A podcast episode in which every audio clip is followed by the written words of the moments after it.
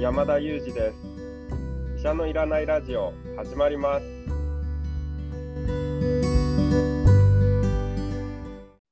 この番組はニューヨーク在住の医師山田裕二先生に健康にまつわる情報を質問し医者のいらない状態を医者と一緒に出現しようという矛盾した番組です。山田裕二先生の質問役は講談社の臼井颯が務めます。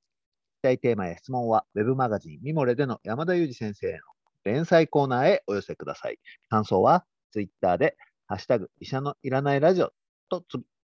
と入れてつぶやいていただければと思います。今日もよろしくお願いします。お願いします。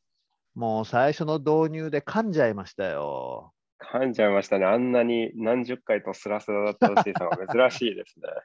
何回もやってるのに、なんで噛むんでしょうね。いや、これ本当に難しいですよね。私も一回も噛まずに、あの某フジテレビのニュース番組で解説したことないんですよね。絶対噛んじゃうんですよね。ニュース、某ニュースアルファですね。某ニュースアルファで必ず噛んじゃうんですよね。あれ、もう噛むっていうのは何なのか、医学的に今度説明してほしいですね。そうなんですよね。しかもやっぱり共演される、まあ、アナウンサーの方、プロなんで当然なんですけど、めったに噛まないんですよね。確かに。これ、カムに関する論文もきっとありますよね、世界中にいやありますよね。まあ、最終的にはトレーニングだっていう話になるんでしょうけど、私もう何十回と出演してるんですけど、絶対噛むんですよね。うんいや、じゃあちょっと次回の収録までにぜひカムに関する論文を探していただけるようにお願いいたします。わかりました。今日ね、ここに来るまでに、まあちょっとカムとは違うんですけど、僕は、はい、あのいつも子供を小学校に送るんですよ。はい。小学校にまでの正門まで子供と一緒に歩くんですけど、今あれですね、うん、やっぱ春って子供がこう、なんかこう、元気な感じでいいですね。ああ、いいですね。日本の小学生は、あのまだね、マスクをみんなしてますけど、やっぱり学年が上がったフレッシュさとか、あと1年生も多くて、1年生がまあ新しいお友達と一緒に歩いてたり、まあ、お父さんお母さんと歩いてる子たちも多いんで、まあ、そういう風景は非常にいいなと思います。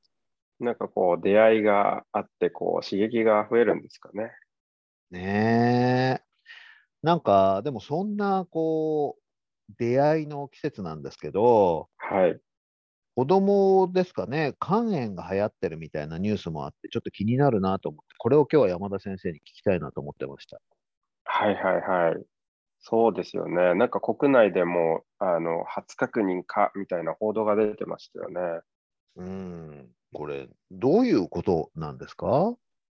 そうですね。あの、子供に急性肝炎と呼ばれる病気が世界中から報告されてきているというニュースだと思うんですけども、まずこの急性肝炎という言葉からちょっとおさらいしておきたいんですけども、急性、急ぐ性質と書いて急性なんですけども、つまり比較的急速に起こるっていうことですね。肝炎も文字通りなんですけども、肝臓の炎症ですね。比較的急速に起こる肝臓の炎症というような病気が、あの子供にですね、あのいろんな国で報告されてきていて、今、報告例だけ見ると11カ国、まあ、少なくとも11カ国から報告されてきていて、世界中で合計150以上のケースがこれまで報告されているということなんですね。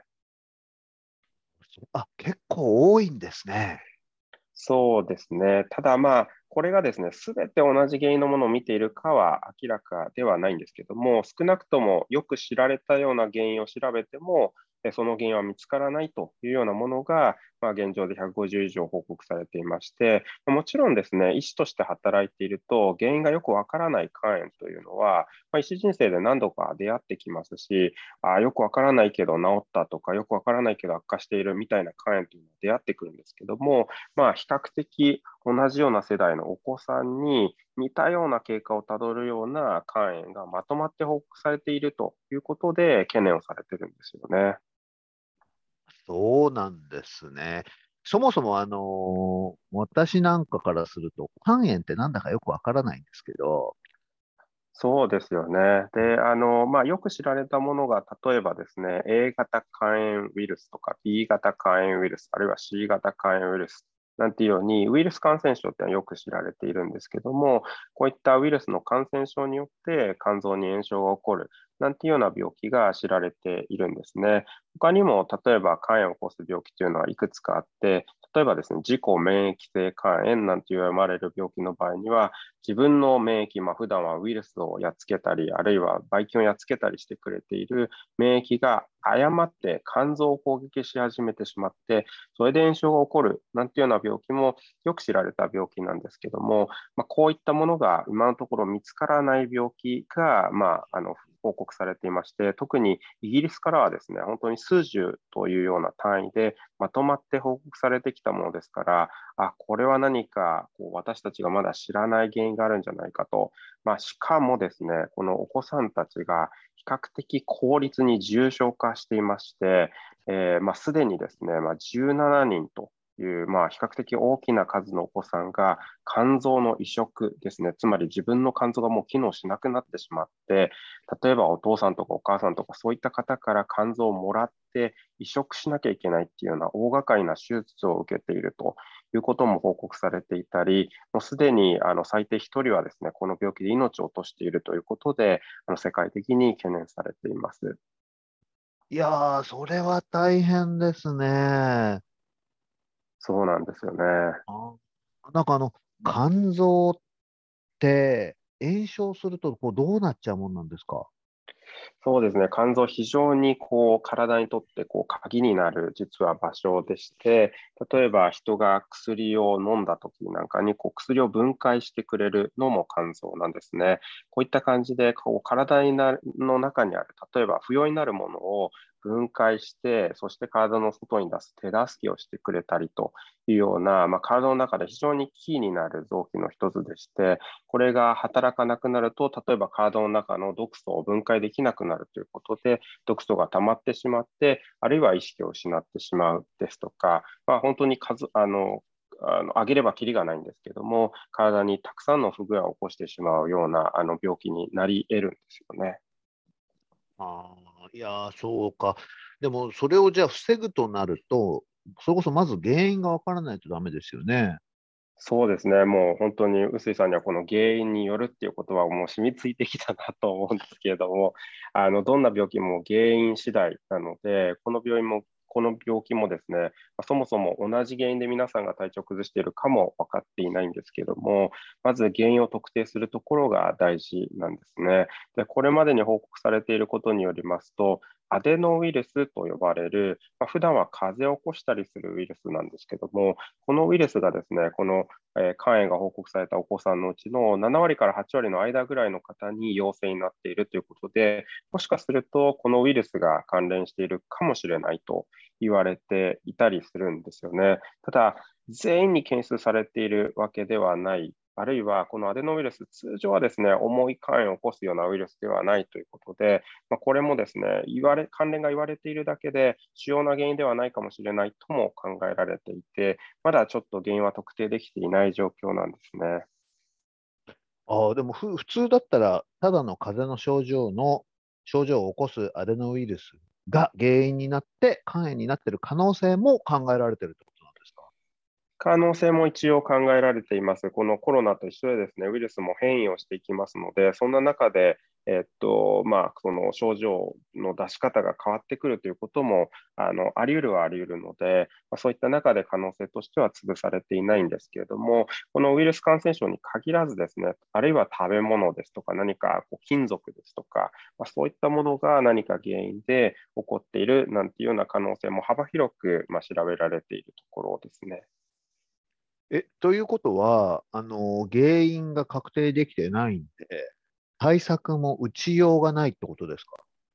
そうですね、あの対策は打ちようがないですので、今のところは、まあ、あの例えば重くなった場合には入院をして、血液検査の経過を見ながら、例えば食事が食べられないという場合には、あの点滴をしたりということで、まあ、指示治療とか指示療法なんて言われますけども、まあ、体調が悪いところを支えてあげて、基本的には根本的な治療というのは難しいので、まあ、様子を見守るということに、今のところはなってしまうんですよね。えー、困ったもんですね。そうですね。なので、やはりこう原因をいち早く特定するというのが大事でして、やはりもう世界的なネットワークでですね、すでに100以上のケースが報告されてきていますので、そんな中でこう共通点を探り出していってですね、共通点が見つかってくると、あここに原因があったんだというのが捉えられてきますので、そういった中であの治療法が開発されていくというステップになると思うんですけども、まずは原因を特定するというところが、まあ、最も大事なステップになりますよね。そうですね。まあ、でも一方で、こう、生活している当事者としては、まあ、特定する前にかかっちゃったら大変なので、避けたいですよね。そうですね。この避け方もですね、やっぱり原因がわからないので、どう避けていいのかというのはちょっとわからないですけれども、まあ、あの少なくともですね、何か症状が出たら医療機関へということは大事なアクションだと思いますので、少しだけ頭の片隅に置いておいていただけると、まあ、肝炎というものが起こるとですね、まあ、基本的には比較的静かな臓器で、肝臓に炎症が起こってもですね、気づかない、症状がないという方も多いと思うんですけれども、悪化してくるとですね、横断といって、皮膚だとか目の色がですね、少しこう黄色っぽく見えてくるような変化が出てきます。こういったものが見られたり、あるいは吐き気を催して戻してしまったりだとか、お腹が痛くなる、こういった症状がこれまでの150人のうち、それぞれ6割ぐらいには報告されていますので、特にお子さん世代にですね、こういった症状が出てこないかということは、注意して観察していただいてもいいのかなと思います。なるほど。あの、でも、割と多い、あれ7割だか8割の人にそのアデノウイルスが出てきたっていうのを聞くと、まあ、風邪みたいな、まあ、ウイルスに感染しないような対策が有効かななんて思っちゃいますね。そうですね、まあ、もちろんその、例えば食中毒を防ぐだとか、感染症予防をするということは、一般の感染症対策としては大事ですので、そもそもこのあの原因不明の急性肝炎が感染症とも決まったわけではないんですけれども、あのそういった一般的なですね、いわゆる感染予防策というのは、いずれにせよ大事になりますよね。ねえ、ねこれでまた、まあ、もちろんまだ決まってないということですけど、仮にウイルスが、ね、原因だったりすると、またこうワクチンとかになるのかななんて、素人としては心配してしまいます。そうですね、これが本当に仮に感染症だったとして、世界中に広がるようなものになってしまうものだとしたら、またちょっと厄介な感染症ということになりますけれども、まだちょっと分かっていないことが多いので、あの今後の続報を待つ必要があるのかなと思いますね。わかりました。まあ、じゃあ、続報が出たタイミングで、またぜひ解説をお願いします。そうですね。ぜひやりたいと思います。はい。じゃ今日の、今日もどうもありがとうございました。ありがとうございました。最後も噛んでしまいました。本日は、臼井颯と山田裕二がお送りしました。Thank you for listening and see you next time.